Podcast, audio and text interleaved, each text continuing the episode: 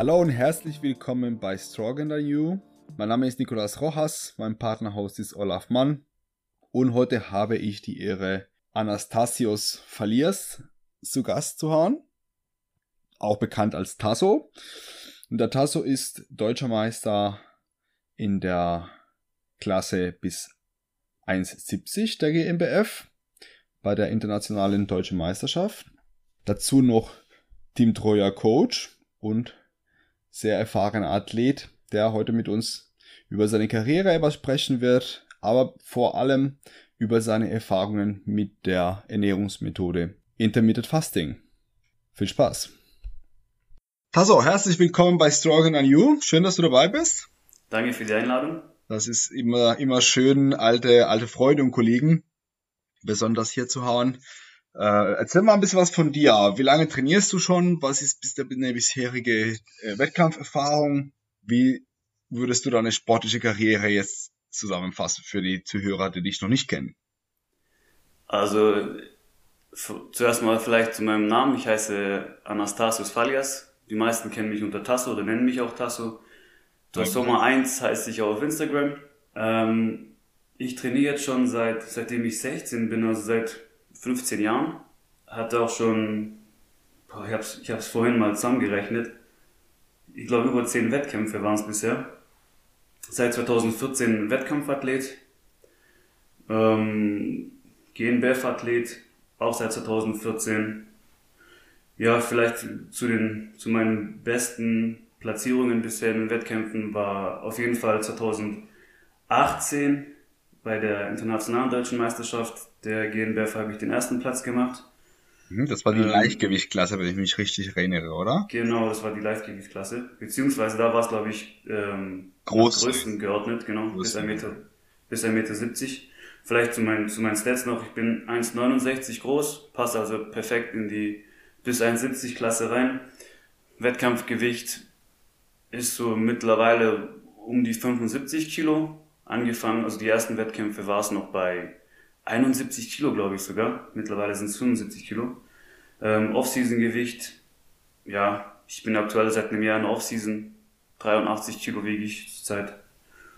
Ähm, wird auch nicht viel mehr, vielleicht maximal 85 Kilo. Also bin so gut 10 Kilo über Wettkampfgewicht eigentlich in der Off-Season. Ist eine gute, gute Differenz. Da fühlt man sich noch ganz, ganz gut und sieht ja, aber genau. auch anständig aus. Ja. Das ist, mir, das ist mir wichtig, dass ich dann nicht in der Wettkampfdiät dann so lange diäten muss, weil ich habe alles schon gehabt, lange Diäten, kurze Diäten und kurze Diäten machen einfach mehr Spaß. ja, und vor allem, es ist einfach mit mehr Ungewissheit verbunden. Also man weiß gar nicht am Ende, wie das aussehen wird, wie viel Kilos noch runter müssen. Es ist super anstrengend für den Körper, so ein halbes Jahr Diät. Also es ist schon bequemer, wenn man sagt, ich muss nur 8 Kilo, 10 Kilo runter, als ich muss 20 Kilo runter, was jetzt unter Wettkampfathleten nicht so selten ist. Ja klar, das ist, ich betreue ja selber Athleten und habe auch jetzt einen Athleten, der dann mehr abnehmen muss und dann geht halt die Diät schon vorher los oder, oder früher los und man muss dann ein bisschen radikaler reingehen, dass man am Ende das Gewicht dann, dann auch erreicht.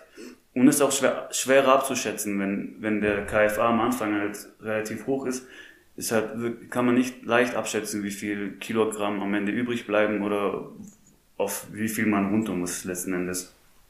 Ja, ja, das macht das Ganze wesentlich, wesentlich schwieriger und wesentlich anstrengender auf jeden Fall. Da bin ich ganz bei dir. Bin auch der Meinung, so 10 Kilo ist eine gute Zahl, vielleicht auch 12, auch viel mehr sollte es aus meiner Sicht definitiv nicht werden. Yeah. Ja, also deutscher Meister der GmbF. Du hast auch schon mal Profi-Wettkämpfe gemacht, wenn ich mich Ja, genau. Das war 2015, habe ich bei der ersten GNBB Meisterschaft mitgemacht. Da bin ich, habe ich den dritten Platz belegt hinter einem Patrick Teutsch und Daniel Gildner. Genau, das war eine kleine Klasse. Ich glaube, wir waren zu viert. Genau, waren zu viert. Aber äh, halt einfach dieses, das typische für Profi-Wettkämpfe, einfach ein sehr ausgeglichenes Niveau. Ich finde, bei Amateure äh, hast du natürlich immer auch sehr, sehr gute Leute, die genauso gut mit den Profis mithalten können. Aber so in Richtung Platz 5, 6, 7 kommt dann immer ein Bruch in der Leistung. Ja. Während bei Profi-Wettkämpfen das Ganze doch sehr ausgeglichen auf einem höheren, höheren Niveau bleibt. Also da siehst du bei keinem oder bei sehr wenigen dann ein großer Nachteil, sondern du hast halt einfach einen Klasseathlet nach dem anderen und wenn die Klasse halt dann auch größer wird, dann ist es genauso. Dann hast du auch 15 bis 20 Athleten, die auch sehr stark sind. Und wie gesagt, du hattest ja Patrick Teusch, hattest du den Daniel Gildner in der Klasse. Das sind ja. natürlich auch große Namen in, in, bei der GmbF. Und dementsprechend ist es auch schon mal äh, eine starke Leistung, sich da auf so ein Niveau zu messen. Ja, auf jeden Fall. Wobei ich schon ein bisschen enttäuscht war, dass nicht mehrere Athleten an den Start gekommen sind an dem Tag. Aber ich habe davor ja auch noch bei der, die, also die, die GNBB war ja direkt nach der internationalen deutschen Meisterschaft. Und da war es mir am Ende egal, weil ich da schon so fertig war von der, von der internationalen deutschen, dass ich da einfach nur, nur raus wollte und es abhaken wollte, weil es dann doch anstrengend wurde. Klar, wenn man schon den ganzen Tag äh, damit Stress hatte mit dem Wettkampftag, mit dem Auftritt und dann noch lange warten muss, bis am Ende doch nochmal die Profiklasse drankommt, ist es sehr anstrengend. Ich hatte es ähnlich 2018. Da habe ich aber den ganzen Tag gecoacht. Oh ja. Bin dann zum Schluss äh, ganz hinten dran noch in der Profiklasse dabei gewesen und das äh, ist schon hart, wenn man schon den ganzen Tag dabei ist und das war bei der internationalen bei dir auch nicht viel anders. Ja, genau das ist auf jeden Fall sehr, sehr schwer. Aber cool, dass du es trotzdem gemacht hast. Ich finde, man sollte das mitnehmen, wenn man schon die Chance hat. Ja, es ist natürlich auch ein bisschen frustrierend, wenn es nicht so viele sind. Und dann ist es natürlich ein dritter Platz nicht ganz so befriedigend, wenn es keine 15 Athleten waren, sondern nur vier. Mhm. Ich hatte es, glaube ich, 2007, 2008 oder 2007 ich glaube es war acht, da hatte ich auch den zweiten Platz vor drei und das hat immer so, so einen faden Nachgeschmack vom, vom vorletzten halt, weil es so ja, das sind. Äh, auch wenn man sagt, okay, das ist einfach starke Leute und da kann man auch zufrieden sein mit der Leistung, so ist es nicht. Aber klar, so rein platzierungstechnisch hat sie immer so, so einen bitteren Beigeschmack im Vergleich zu einer großen Klasse. 2018 waren wir, glaube ich, 14 oder 15 und dann war ich siebter und das hat sich definitiv befriedigender an, äh, angefühlt. Ja, das glaube ich. Im Moment, obwohl die, die reine Zahl wesentlich schlechter ist als ein zweiter oder dritter Platz. Aber nun, das ist auf jeden Fall, das hat nie, die Platzierung an sich nie was zu bedeuten. Man kann auch Erster werden in einem sehr, sehr schwachen Feld. Und man kann aber auch halt in dann äh, zweiter, dritter in einer sehr kleinen Klasse mit sehr starken Athleten trotzdem eine Mordsleistung auf die Bühne zaubern. Und ich würde sagen, das traf in dem Jahr bei dir definitiv zu. Du bringst eine sehr harte Muskulatur, sehr, sehr starke Qualität auf der Bühne. Ein paar Jahre vorher, glaube ich, hattest du den zweiten hinter den Aldin Aliyahik oder ein Jahr früher, ähnlich? So. Genau, das war 2000, äh, 2016. 2016, genau, da ja. warst, du, warst du Zweiter. Ähm, ich habe mich ja. ja nicht, nicht zu viel beschwert, weil ähm, der Aldin halt von mir vorbereitet wurde, deswegen ja. war es für mich als sich eine gute Sache. Aber ich persönlich hätte dich vorne gesehen. Das hast du mir auch gesagt nach dem, nach dem Auftritt, das weiß ich noch, da haben wir uns einen Arm genommen und hast du gesagt, dass du mich vor, vor ihm gesehen hättest. Ja, also ich hätte, das, ich hätte es anders platziert, ohne jetzt ja. all den äh, nahe treten zu wollen, aber rein, rein von meinem Empfinden hättest du, glaube ich, den ersten Platz damals halt mehr verdient gehabt. Was ja, glaubst du hat gefehlt oder was, was aus deiner Sicht Ausschlag gehen, um in dem Jahr diese Platzierung nicht zu erreichen? Ich weiß es selber nicht. Ich war da auch selber sehr enttäuscht, vor allem weil, weil Aldin selber zu mir gesagt hätte, dass sogar er äh, mich vorne gesehen hätte. Ich habe keine Ahnung, das, das war eine, von meines Erachtens nach die ähm, größte Fehlentscheidung bis, bisher meiner Karriere, weil ich, er ist ein Kopf größer als ich, er, er war leichter als ich und ich war härter als er. Das heißt eigentlich, ich hatte mehr Muskelmasse und ich war, hatte niedrigen KFA als er. Und im, im Interview nach dem Wettkampf hat dann, also im Interview mit dem Behrend, hat Behrend zu ihm gesagt, dass er halt durch seine Linie äh, herausgestochen ist. Und ich finde nicht, dass ich eine schlechte Linie hätte. Weil das, das hat man mir auch immer gesagt, dass meine Linie gut wäre. Deswegen verstehe ich nicht, wie er da den ersten machen konnte. Vielleicht einfach, weil er halt größer war und es einfach, einfach besser aussah. Weiß ich nicht. Ja. Ich würde auch, ich würde tatsächlich den Bären dann noch ein bisschen zustimmen. Ich glaube, die Linie war ausschlaggebend. Nicht, dass du eine schlechte Linie hast, aber der alte hatte halt dieses starke, schmale Teil im Vergleich zu den, Schul Schulterbreite und so. Du bist in der Mitte ein bisschen breiter als er im Verhältnis. Wenn man ja. sich so die, die äh, Komposition von beiden Körpern anguckt. Und ich glaube, das war so der Punkt, dass wahrscheinlich bei ein paar von den Juroren ein bisschen mehr gefallen hat. Diese, diese, diese schlanke Taille, die wirklich nach oben richtig super, super breit ins V rausgeht. Du hattest aber definitiv halt, gerade was, sich, was die Härte angeht, und nochmal eine ganz, ganz andere Qualität gebracht. Da wäre ich eher auf deiner Seite gewesen an dem, an dem Jahr. Aber sowas kann natürlich auch passieren. Das, das ist, ja. ist definitiv nicht ausgeschlossen äh, bei Wettkämpfen, dass die Juroren das anders sehen. Aber damit muss man alle leben. Ich meine, der Alten war ja in dem Jahr definitiv ein sehr starker Athlet auch. Auf jeden Fall. Ähm, und da muss man natürlich die Enttäuschung auch ein bisschen wegstecken können. Das ja. hat man dir auch damals angesehen, dass du nicht ganz so zufrieden ja, warst. Ich, ich glaube, die, die Zuschauer, damals hatten wir noch diese starke Trennung zwischen Vorwahl und Finale, glaube ich noch. Ja, genau. Da war noch viel Zeit dazwischen. Wahrscheinlich hattest du schon in der Zwischenzeit so ein bisschen damit gerechnet, weil die, weil das Feedback so war, dass die meisten Leute dich vorne gesehen hätten. Ja, also, also wie gesagt, es waren andere Athleten, auch auch er selber hatte hat gesagt, dass, dass ich eine, dass ich halt besser in Form wäre. Auch Zuschauer sagten, dass die auf jeden Fall den ersten. Aber ja, es kann halt immer so kommen. Es liegt halt nicht in unserer Hand. Ja, ja, das ist auch richtig so. Ja, was hast du für Pläne noch, also Wettkampftechnik? Ich meine, du bist ja, du bist ja deutscher Meister, du bist Profi. Ähm, hast du irgendwas vor äh, in absehbarer Zeit, unabhängig jetzt von den von den äh, Corona-Beschränkungen, sag ich mal?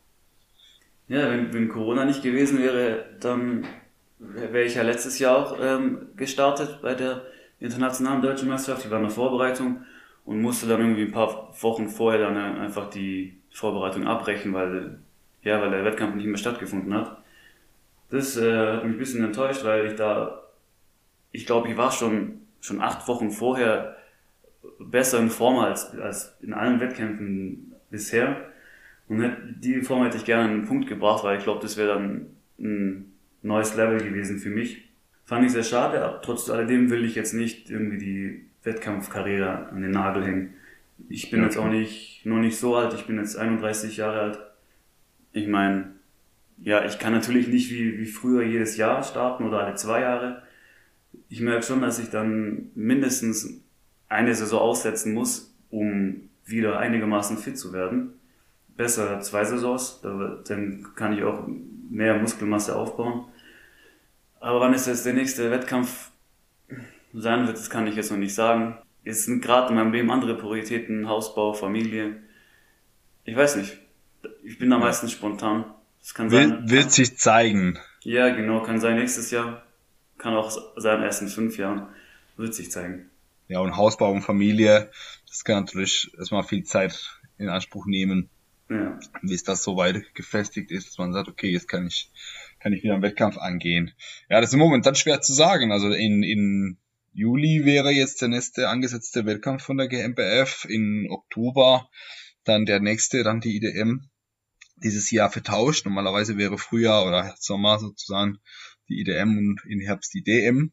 Und diesmal ist es verkehrt herum. Für die Zuschauer, die es nicht kennen, der Unterschied ist hauptsächlich, dass die in der, auf der deutschen Meisterschaft die internationalen Athleten separat starten. Also es ist eine Meisterschaft rein für deutsche Staatsangehörige.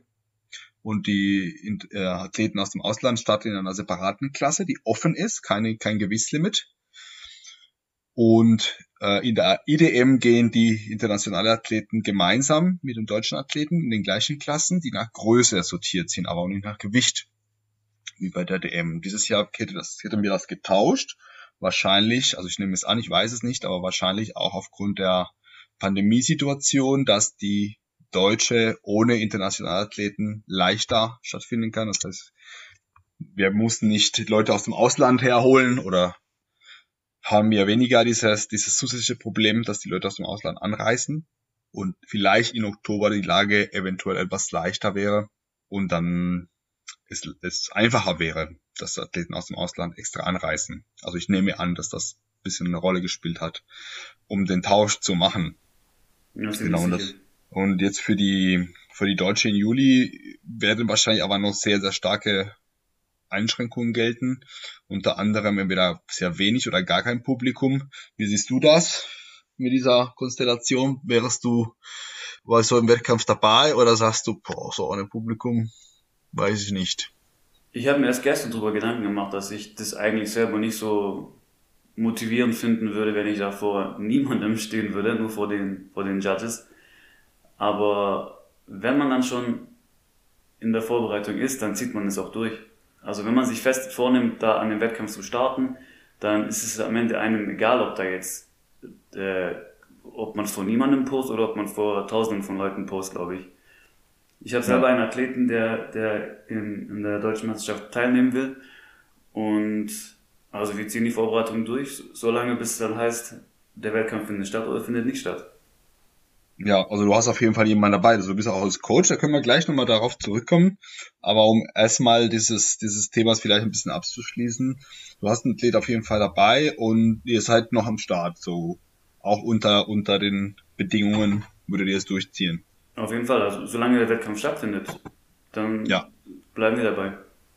Ja, ja, bei mir ist es auch ähnlich. Also wir haben auf jeden Fall vom Team, jetzt wir arbeiten auch zusammen im Team Troja und ich hätte auch zwei, drei Leute, die sagen, die würden mitmachen im Juli. Äh, und ja, wir mussten ein paar Gespräche führen, so okay, so und so und so konnte es ablaufen, kein Publikum, du bist noch kurz da für deine Klassen, dann musst du wieder gehen eventuell und so weiter und so fort. Und das musste Leute auch klar sein, mit welchen, mit welchen Atmosphäre sie rechnen können. Ich persönlich würde es, glaube ich, nicht tun, wenn ich ehrlich bin. Also für mich ist das dieser Show-Moment spielt eine ganz, ganz große Rolle für mich. Und für mich wäre es definitiv sehr, sehr schwer, es zu machen, wenn, wenn die wenn das Hall leer ist quasi und dann tatsächlich ein paar, ein paar Coaches und die, die Judges und das war's vor Ort sind. Ich glaube, also, für mich würde das ja viel verloren gehen am, am Feeling oder Atmosphäre. Ich glaube, bei mir wäre es so, wenn ich wüsste, also, dass der Wettkampf so sein wird, wie er jetzt voraussichtlich sein wird, ohne Publikum und nur mit begrenzter Anzahl an Teilnehmern. Wenn ich das im Vorfeld wissen würde, würde ich mich nicht darauf vorbereiten. Aber wenn ich die Vorbereitung schon angefangen hätte ja. und es dann geheißen hätte, okay, begrenzte Teilnehmeranzahl und keine Zuschauer, dann wäre es mir egal. Dann hätte ich es einfach durchgezogen, weil ich ja schon in der Vorbereitung gewesen bin, schon mich quasi angestrengt habe und dann hätte ich es auch durchgezogen. Ja, aber ich glaube in dem Fall auch. Also wenn ich es nicht wusste und es einfach so kommt, aus welchen Gründen auch immer, aber wenn ich eigentlich schon fertig bin, dann klar, dann würde ich glaube ich durchziehen. Also ich würde glaube ja. ich nicht so äh, sagen halt noch noch im Backstage-Bereich sagen, okay, jetzt nicht mehr. Dann, dann, also dann schon, das sind wir schon da, was soll's. Aber im, im Vorfeld würde ich es lassen, ja. Genauso wie bei dir. Ja, ich wäre froh gewesen, wenn es letztes Jahr auch so gewesen wäre, dass dann keine Zuschauer, also bei der Deutsch, bei den wenn es, wenn es trotzdem stattgefunden hätte, ja. nachdem du dich vorbereitet hattest. Genau. Verstehe ich, klar. Gewesen verstehe ich, wenn da schon so viel Mühe reingesteckt wurde, ja. ähm, dann zieht man es auch durch. Da bin ich ganz bei dir. Und du bist also Coach auch? Seit wann bist du am Start mit dem Coaching? Ja, also seit, seit ähm, letztem Jahr bin ich auch im Team Troja als Coach. Coaching habe ich schon, ja, mache ich eigentlich schon länger her, schon, schon länger, aber nur so nebenher, nicht so, im, nicht wirklich mit, mit, im, mit richtigem Fokus. Ja, seit letztem Jahr dann richtig ähm, auch Wettkampfvorbereitung und auch ähm, andere Athleten. Ich habe einen, der ist Powerlifting orientiert, den ich coache, läuft auch ziemlich gut mit ihm. Ja, aber es ist wirklich intensiv seit, seit letztem Jahr. Okay, relativ, relativ neu. Das ja. Äh, finde ich auf jeden Fall eine gute Sache, dass du dir erstmal auch die eigene Karriere erstmal eine Weile so ein bisschen mehr im Vordergrund gestellt hast, ja. viel Erfahrung gesammelt hast und jetzt halt so ein bisschen großer ins Coaching einsteigen möchtest. Das war mit einem Grund, warum wir gesagt haben, wir arbeiten so ein bisschen zusammen, kooperieren, ähm, schieben uns eventuell Athleten hin und her, wenn es geografisch besser passt, wenn man jemand mhm. so in deinem Raum, das wäre so Ulm, wenn ich richtig in genau. habe. Genau. So ganz im Süden, dass man sagt, okay, da habe ich jemand für dich genau um die Ecke. Das ist natürlich super praktisch und vor allem, was, was bei uns im Team besonders äh, hervorzuheben ist, ist die Zusammenarbeit am Wettkampftag selbst. Also wir mhm. versuchen alle Athleten so ein bisschen gemeinsam durchzuboxen und Thema Farbe dann aufwärmen und ein bisschen das Posing für, für die Bühne koordinieren, dass wir da uns ein bisschen unter die Arme greifen und dementsprechend. Einfach komplett der, der Teamauftritt einfach. Das stärkt ja nicht nur die Athleten, das stärkt ja auch uns als, als Coaches und Genau, das ist auch nochmal ein wichtiger, wichtiger Faktor, dieses, dieses Zusammenhaltsgefühl, ja. die dabei entsteht. Super Sache. Wie gesagt, ich finde es super, dass du jetzt äh, nach, nach viel Erfahrung gesagt hast, ich möchte das ja jetzt auch ein bisschen mehr machen. Äh, ich kenne viele, die schon nach der ersten Saison oder noch vor der ersten Saison relativ viel anfangen mit den Coachen. Und dann hat wir bekommen Besuch, meine Katze hat gerade die Tür aufgekriegt. Deswegen macht's Krach jetzt. Mal gucken. Ähm, genau, und viele starten nach der ersten Saison oder noch vorher schon sehr viel mit Coach. Und ich finde es wichtig, dass die Athleten erstmal selbst Erfahrungen sammeln. Und zwar mehr als einfach nur, ich hatte jetzt eine gute Saison, sondern dann idealerweise eher so drei, vier, fünf. Und dann zu sagen, dann jetzt kann ich auch viel weitergehen, sowohl von den Sachen, die gut gelaufen sind, aber vor allem von den Sachen, die nicht so gut laufen. Mhm. Und die kriegt man nach einer guten Saison, finde ich, nicht so mit. Auch sowas wie deine, dein Erlebnis halt mit einer Platzierung umzugehen, die dir vielleicht nicht fair erscheint oder nicht richtig ja. erschien. Das muss ja, man, man, muss den, man muss den Weg auf jeden Fall erst selber gehen, um, um Leuten zu zeigen, wie sie den Weg zu gehen haben. Das ist ja klar. Genau, das muss man auch lernen, auch mit diesen ja. Sachen umzugehen. Auch die Zeit nach dem Wettkampf, der auch manchmal auch richtig scheiße sein kann, also richtig ja. runterziehen kann. Diese, ja. diese Erfahrungen zu sammeln. Und das ist nach der ersten Saison nicht unbedingt so. Das kommt später, wenn man das doch vielleicht noch ein bisschen zu weit übertrieben hat. Und deswegen finde ich es wichtig, etwas länger schon dabei zu sein, bevor man sagt, okay, jetzt gehe ich als Coach am, am Start. Also man geht auch nicht nach den ersten paar Fußballspielen und versucht hier die, die deutsche, die deutsche, deutsche Nationalmannschaft ja. zu, zu coachen, also das zu trainieren, das geht auch nicht. Ja, das finde ich für auf jeden Fall super. Vor allem, für mich war es vor allem eine Ehre, dass ich dann bei dir im Team sein darf, weil du ja auch eigentlich mich dazu gebracht hast, Wettkämpfe zu starten. Du warst ja mein erster Coach. Die Ehre ist ganz meinerseits. Ja, du hast mir das Posing beigebracht, du warst sogar am ersten Wettkampftag bei mir, hast mir geholfen und deswegen war es für mich eine Ehre, mit dir in, also bei dir im Team sein zu dürfen. Ja, die Ehre ist meinerseits. Also ich finde es sehr, sehr stark, dass du als, als jetzt erfahrener und super erfolgreicher Athlet, der äh, mir auf jeden Fall in nichts nach, äh, nachsteht, sagt, ich möchte dabei sein, weil das zeigt, irgendwas muss ich richtig gemacht haben. Vor allem, weil jemand auch Interesse hat, einfach dieses Dazugehören, dieses Zusammenhaltsgefühl, was du schon vorhin erwähnt hast, dass man gemeinsam arbeitet, dass man gemeinsam Sachen angeht und gemeinsam dieses Erlebnis hat an dem Wettkampftag. Das finde ich schön, dass du sozusagen zurück nach Hause kommst, mehr oder weniger, und ja. sagst, ich möchte jetzt da jetzt auf der anderen Seite stehen in dieser Situation. Weil nach dem ersten Wettkampf, nach deiner ersten Saison, haben wir nicht mehr zu eng zusammengearbeitet. Da hast du deinen eigenen Weg gemacht, was auch schön ist. Also auch das finde ich schön, wenn die Leute sagen, okay, ich habe jetzt viel gelernt und traue mich auch dann ein bisschen auf eigene Faust weiterzumachen. Auch das ist eine gute Sache. Und jetzt die dir als, als Co-Trainer finde ich es richtig, richtig klasse. Also hast du äh, von dir aus eine spezielle äh, oder favorisierte, speziell ist vielleicht das falsche Wort, aber eine favorisierte Trainingsmethode, Ernährungsmethode? Was ist so dein, wenn du jetzt sagst, okay, ich muss mich für eine Sache entscheiden, wofür würdest du dich entscheiden? Also wenn es ums Training geht, dann würde ich auf jeden Fall beim, bei einem Oberkörper-Unterkörper-Split-Training bleiben, so wie es jetzt seit, weiß seit äh, bestimmt gut acht Jahren mache, habe damit die, die besten Erfolge erzielt und macht auch auf jeden Fall am meisten Spaß.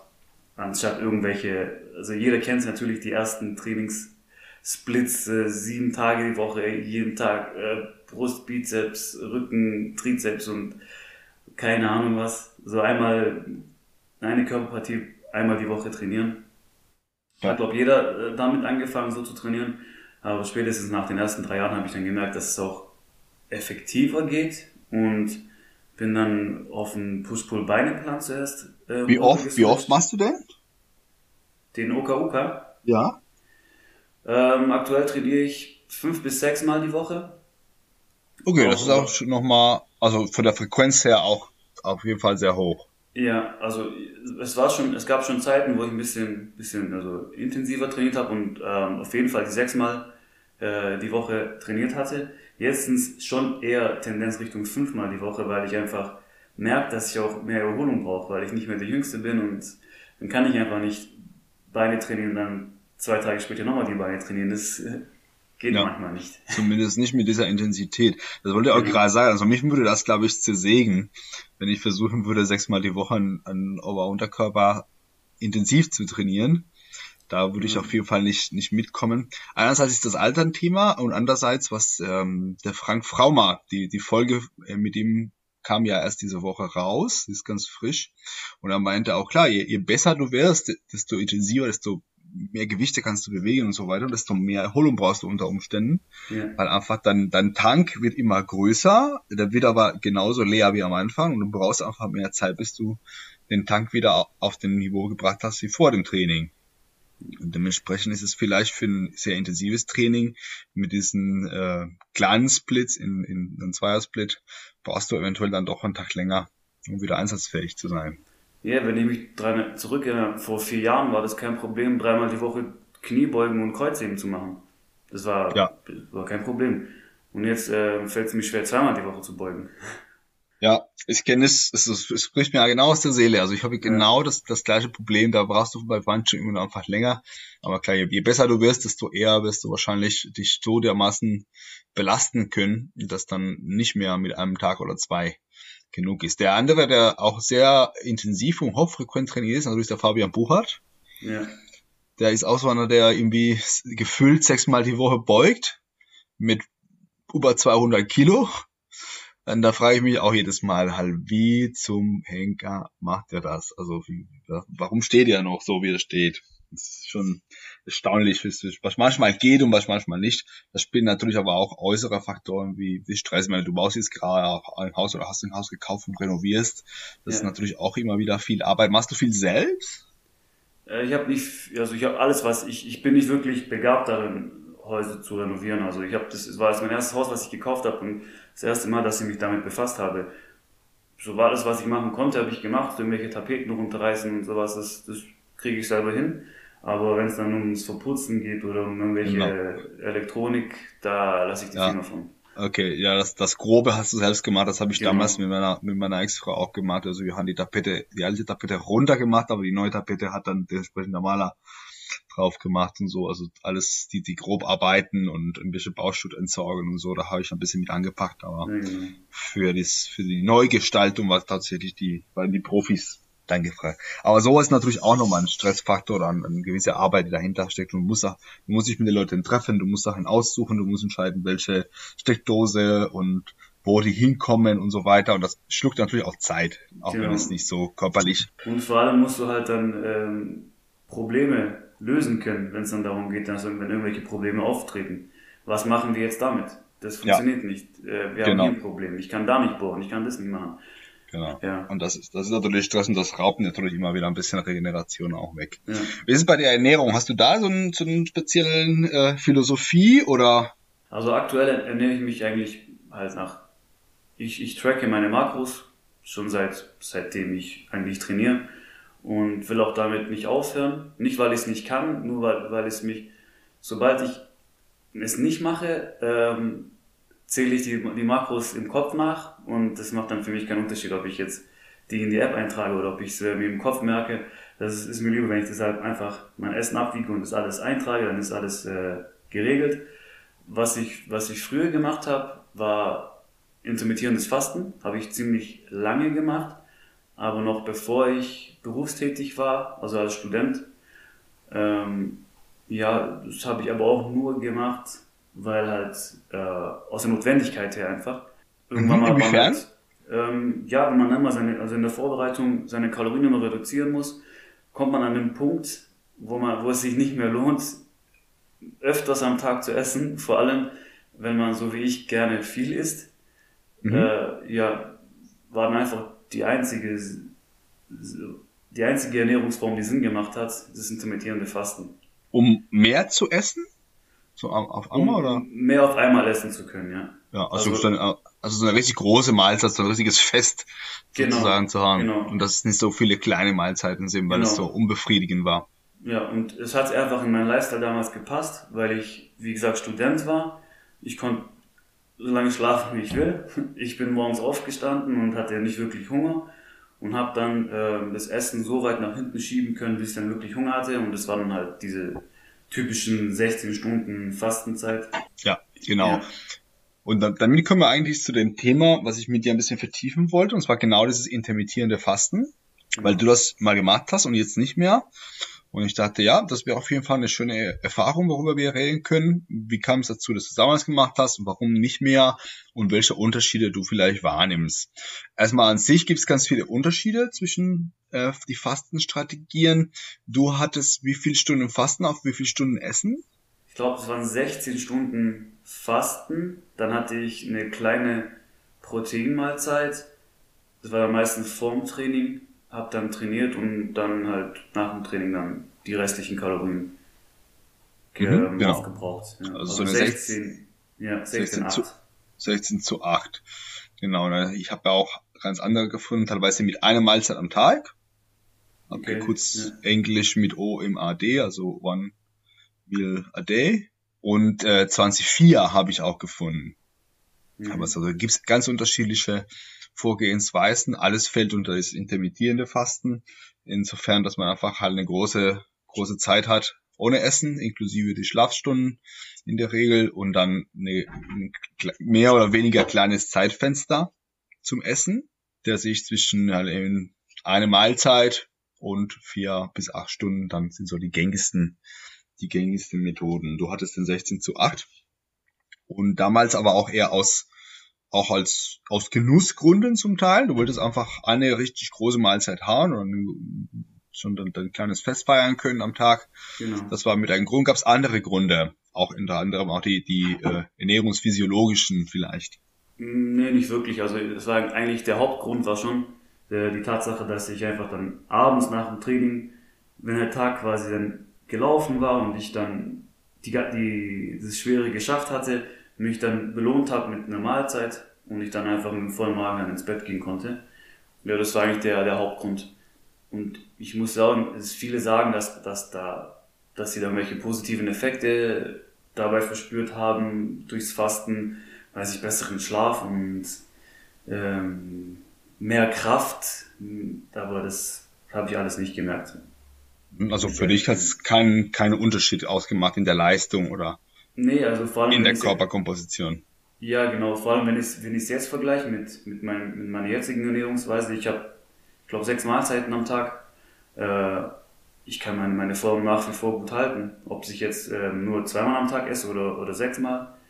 Das Ausschlaggebende ist einfach die Kalorienzahl. Und ob, ob ich jetzt zwei, eine kleine und eine große Mahlzeit habe mit, den, mit, sagen wir mal, 3000 Kalorien oder was, und ob ich die jetzt auf sechs Mahlzeiten verteile, spielt absolut keine Rolle. Ja, also das wäre so meine Tendenz aus, aus, den, aus der Datenlage. Aber ich persönlich habe nie ausprobiert, aus unterschiedlichen Gründen. Eine davon ist, ich bekomme, ich bin da schnell unterzuckert und hungrig tatsächlich. Also so wie, mhm. ich, vielleicht gewöhnt man sich dran, aber so die Vorstellung, okay, ich habe 16 Stunden nicht gegessen, dann wird's problematisch. Und besonders problematisch bis auf der Arbeit, vor allem wenn ich massieren soll, also ich bin auch Masseur und wenn ich auch jemanden auf der Liege habe und Hunger kriege, dann ist bei mir die Konzentration auf die Arbeit weg. Dann gucke ich nur noch auf die Uhr, wann bin ich mit dieser fucking Massage fertig mhm. und kann endlich was essen.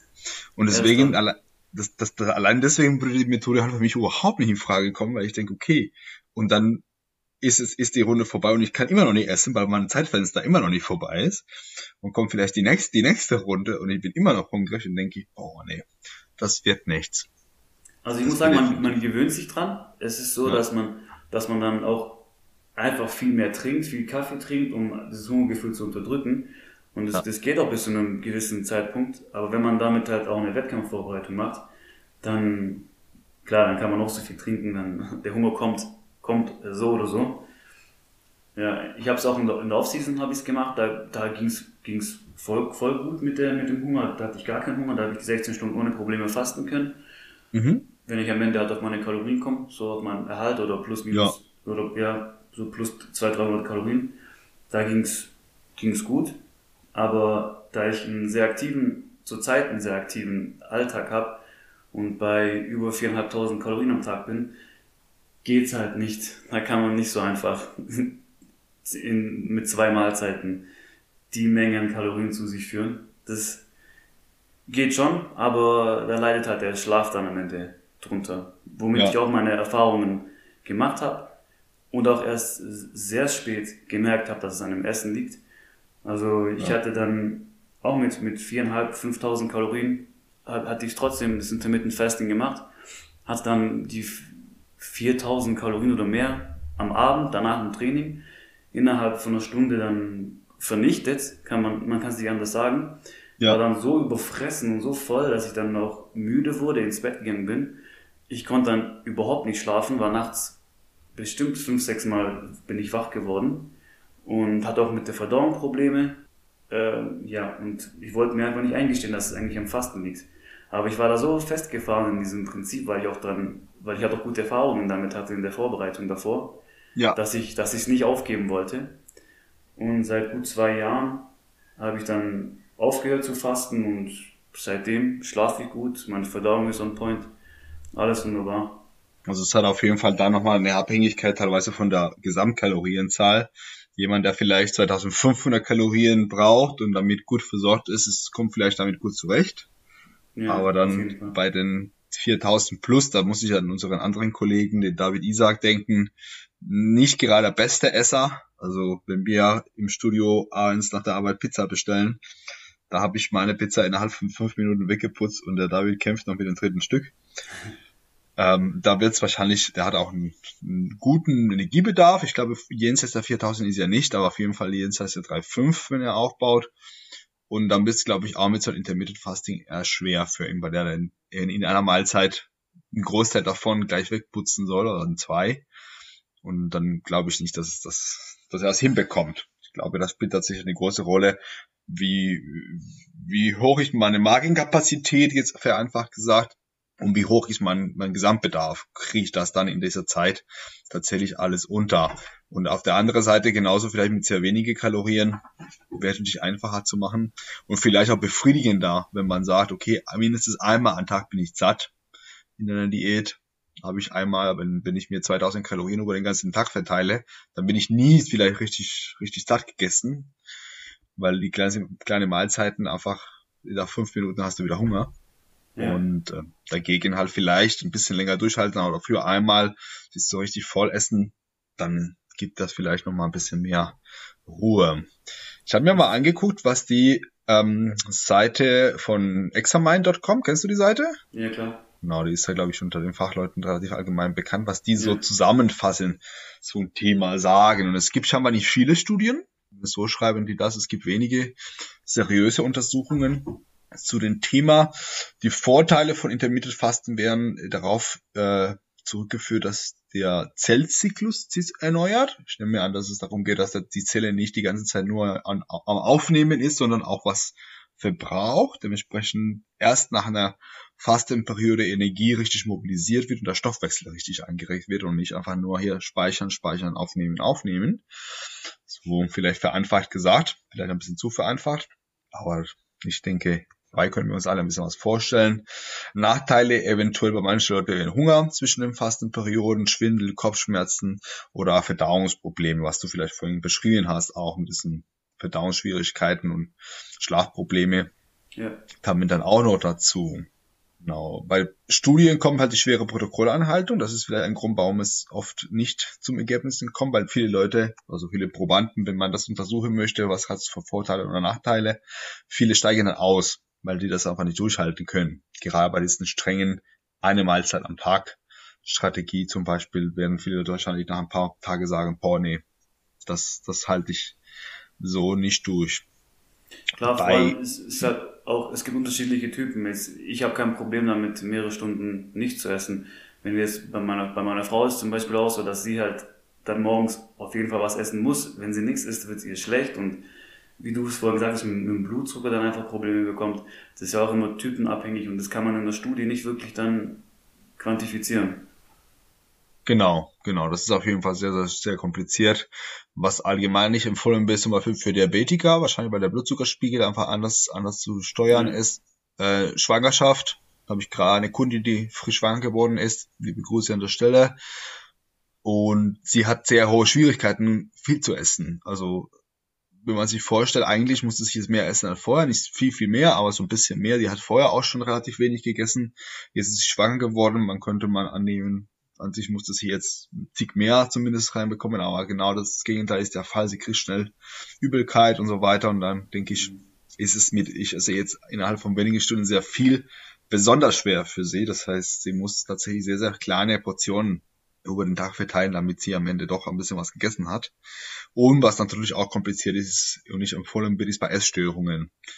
Da mit Binge-Eating oder Magersucht und so weiter, da kommen die Leute auch besser zurecht, wenn sie mehrere kleine Mahlzeiten haben, als wenn sie auf einem, auf einem Schlag sich ein ganzes Buffet reinziehen mussten, um eine gescheite Kalorienzahl zu erreichen gibt so ein paar Sondergruppen in dem Fall. Und was du beschrieben hast, ich zähle mich auch zu dieser Personen, die nicht auf einmal so viel essen können. Ja, das äh, war bei mir nie so. Also je mehr, desto besser natürlich. Vor allem, wenn man halt ja. in der Vorbereitung ist. da wird gerne mal das Sushi-Buffet komplett vernichtet. Ja, das glaube ich dir. Ja, ein Besag von einem, von einem paar Studien, die tatsächlich halt was rausbekommen, scheint das Cholesterinspiegel zu senken mit ja. dem äh, Intermittent Fasting scheint es ein bisschen weniger zu werden. Beide Cholesterinseiten, also das HDL also das, als auch das LDL. Und Insulin über den Tag wird weniger, klar. Man ist nicht die ganze Zeit mit hoch runter mit dem Blutzuckerspiegel. Dementsprechend auch das Insulin nicht am äh, schwingen, wieder hoch und runter nach jeder Mahlzeit. Und die, der Blutglukosespiegel wird tendenziell eher auch tiefer. Das wären so die paar Ergebnisse, die einigermaßen sicher sind und nachvollziehbar auch, relativ logisch. Also vielleicht beim Cholesterin, weil das nicht unbedingt so unmittelbar an den, an den konkreten Zeitpunkt gekoppelt ist von dem Essen. Aber bei Insulin und Blut, Blutglucose über den Tag ist relativ einleuchtend, dass es so ist. Also du hast auf jeden Fall die Strategie gewechselt und hast keinerlei Nachteile gemerkt.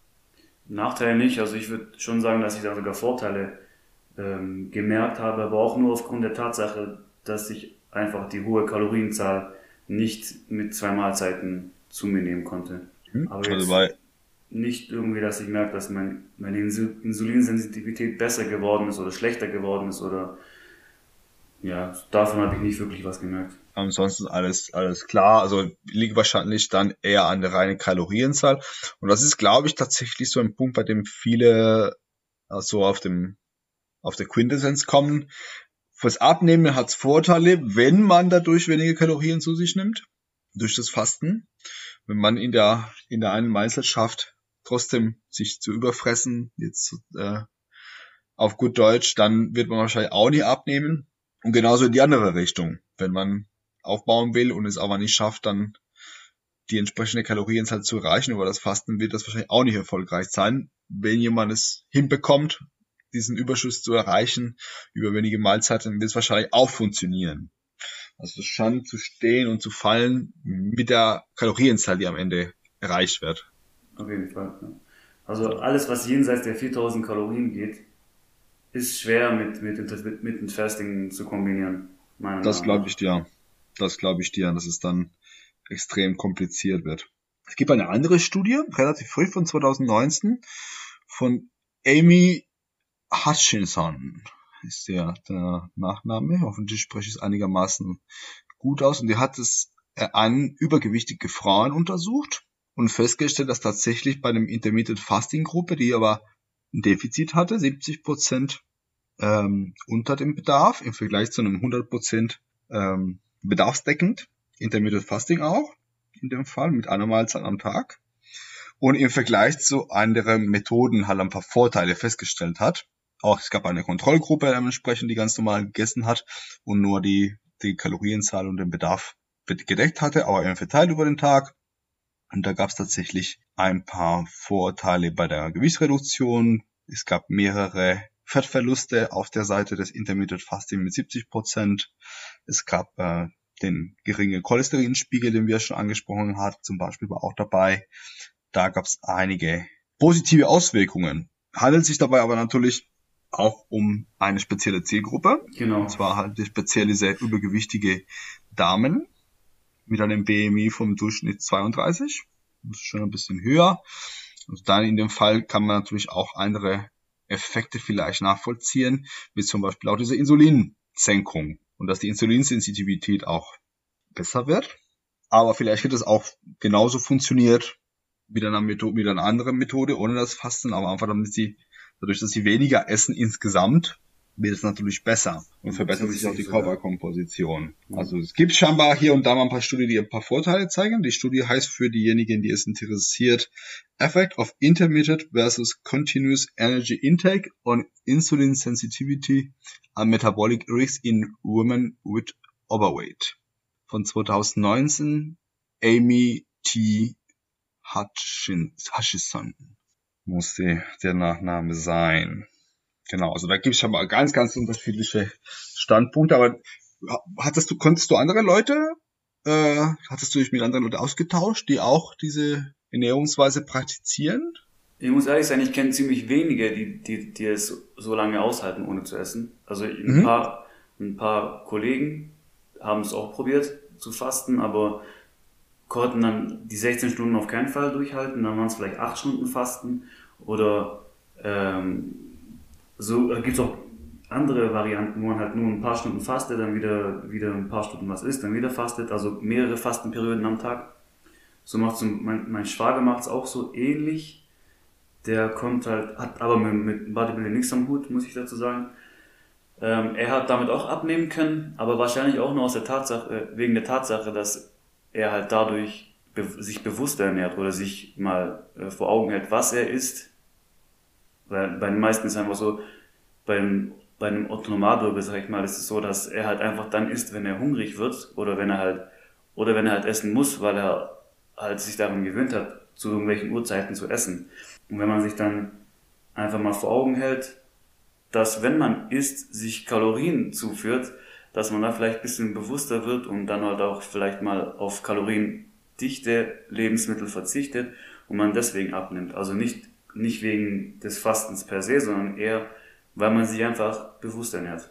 Klar, das richtet die Aufmerksamkeit und man sucht sich wieder die Sachen ein bisschen äh, genauer aus, was man essen will und wie viel man essen will, als wenn man einfach so über den Tag immer wieder das erste greift, was gerade so äh, auf der Hand liegt. Ja, genau. Sozusagen. Ja, das ist auf jeden Fall ein, ein äh, wichtiger Faktor. Das scheint auf jeden Fall viel mit der mit der Gesamtkalorienzahl zu tun zu haben und so mehrere Fastenperioden am Tag, das klingt schon fast ein bisschen in Richtung normale Menschen, die dreimal am Tag essen. Ansonsten lerne ich immer wieder ein paar Leute kennen, die das mal machen, aber viele sind es jetzt auch nicht. Habe aber oft den Eindruck, dass es so, auch so ein bisschen so einen religiösen Charakter hat. Also es hat schon, schon einen Ritualcharakter und die Leute stehen einfach grundsätzlich dahinter. Ja, das war bei mir früher schon auch. Also ich habe dann, ich stand schon dahinter, habe es auch noch gerne gemacht. Ja. Weil das, das, das Gute war halt, es, es, ich fand es immer motivierend, dass man, dass man dann sich am Ende des Tages auf die große Mahlzeit freut. Und das, aber das, das driftet schon leicht in eine, Ess, in eine Essstörung rein, muss ich sagen, weil man sich dann schon den ganzen Tag ausgemalt hat, boah, was esse ich dann, was esse ich zuerst, was esse ich noch, kann ich noch ein Eis essen oder kann ich noch die Tafel Schokolade essen dann befasst, befasst, man sich, befasst man sich den ganzen Tag einfach mit, mit, dem, mit der Mahlzeit nach dem, ja. nach dem Training. Und es war schon ein bisschen, bisschen krankhaft, glaube ich. Okay, das ist auf jeden Fall dazu führen kann, dass man sich zu viel mit, mit dem Essen beschäftigt. Ja, auf jeden Fall. Und außerhalb des dafür vorgesehenen Zeitraums, sage mir, einkaufen, kochen, essen, sondern dass man auch außerhalb dieser, dieser Aktivitäten, die unmittelbar mit dem Essen zu tun haben, sich trotzdem damit beschäftigt und darüber Gedanken macht. Ja, genau. Was dann kommen könnte. Andererseits hat man natürlich auch weniger oder man hat mehr Zeit, weil man dann nicht das Frühstück vorbereiten muss, nicht zum Mittag vorbereiten mhm. muss, weil das ist auch eine Zeit, die halt, äh, die man nicht vernachlässigen darf. Ja, das stimmt, aber es ist, ich finde es interessant, dass du das nochmal ansprichst, weil klar, einerseits denke ich vielleicht zu viel über meine Mahlzeit nach, andererseits kann auch dazu führen, dass ich mich mit anderen Sachen mehr beschäftigen kann und kontinuierlich halt an, an meinem Job, ab meinem Privatleben oder so arbeiten kann, ohne es ständig da zu unterbrechen, um nochmal zu essen. Ja. Das also Wichtige ist halt, dass man halt beschäftigt sein muss. Man muss beschäftigt bleiben, um nicht ähm, dauernd ans Essen zu denken. Mhm, ja. Während der Fastenzeit. Ich muss sagen, momentan habe ich so ins, in, an manchen Tagen halt das so ein bisschen kennengelernt, so wie du es beschreibst.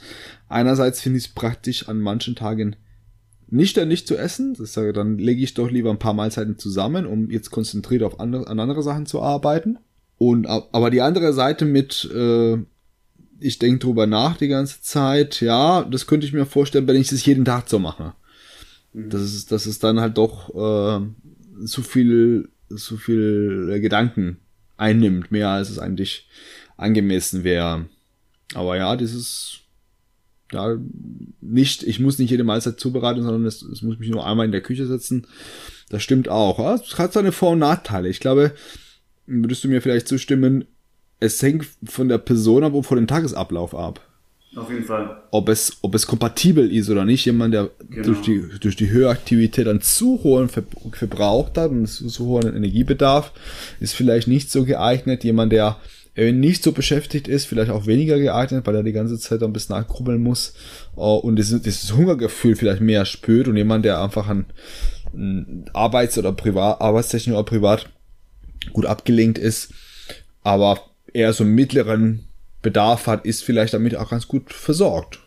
Ja, auf jeden Fall. So einem Intermittent Fasting. Es ist auf jeden Fall auch sehr kompatibel mit einem gutes Sozialleben. Das heißt, man kann in dieser eine Mahlzeit muss man auch so viele Kalorien setzen, dass es so ein bisschen Essen auswärts oder in, in auf, auf Feiern oder so auch gut da reinpasst. Ja, genau. Also ich mache es ab und zu immer noch, wenn ich jetzt zum Beispiel, wenn ich an einem Tag zu viel esse und am nächsten Tag dann ein bisschen Piano mache, ein paar Kalorien sparen will, dann mache ich schon so, dass ich dann das Frühstück dann ausfallen lasse und dann halt einfach nur dann später esse. Das ist ja auch eine Art Fasten.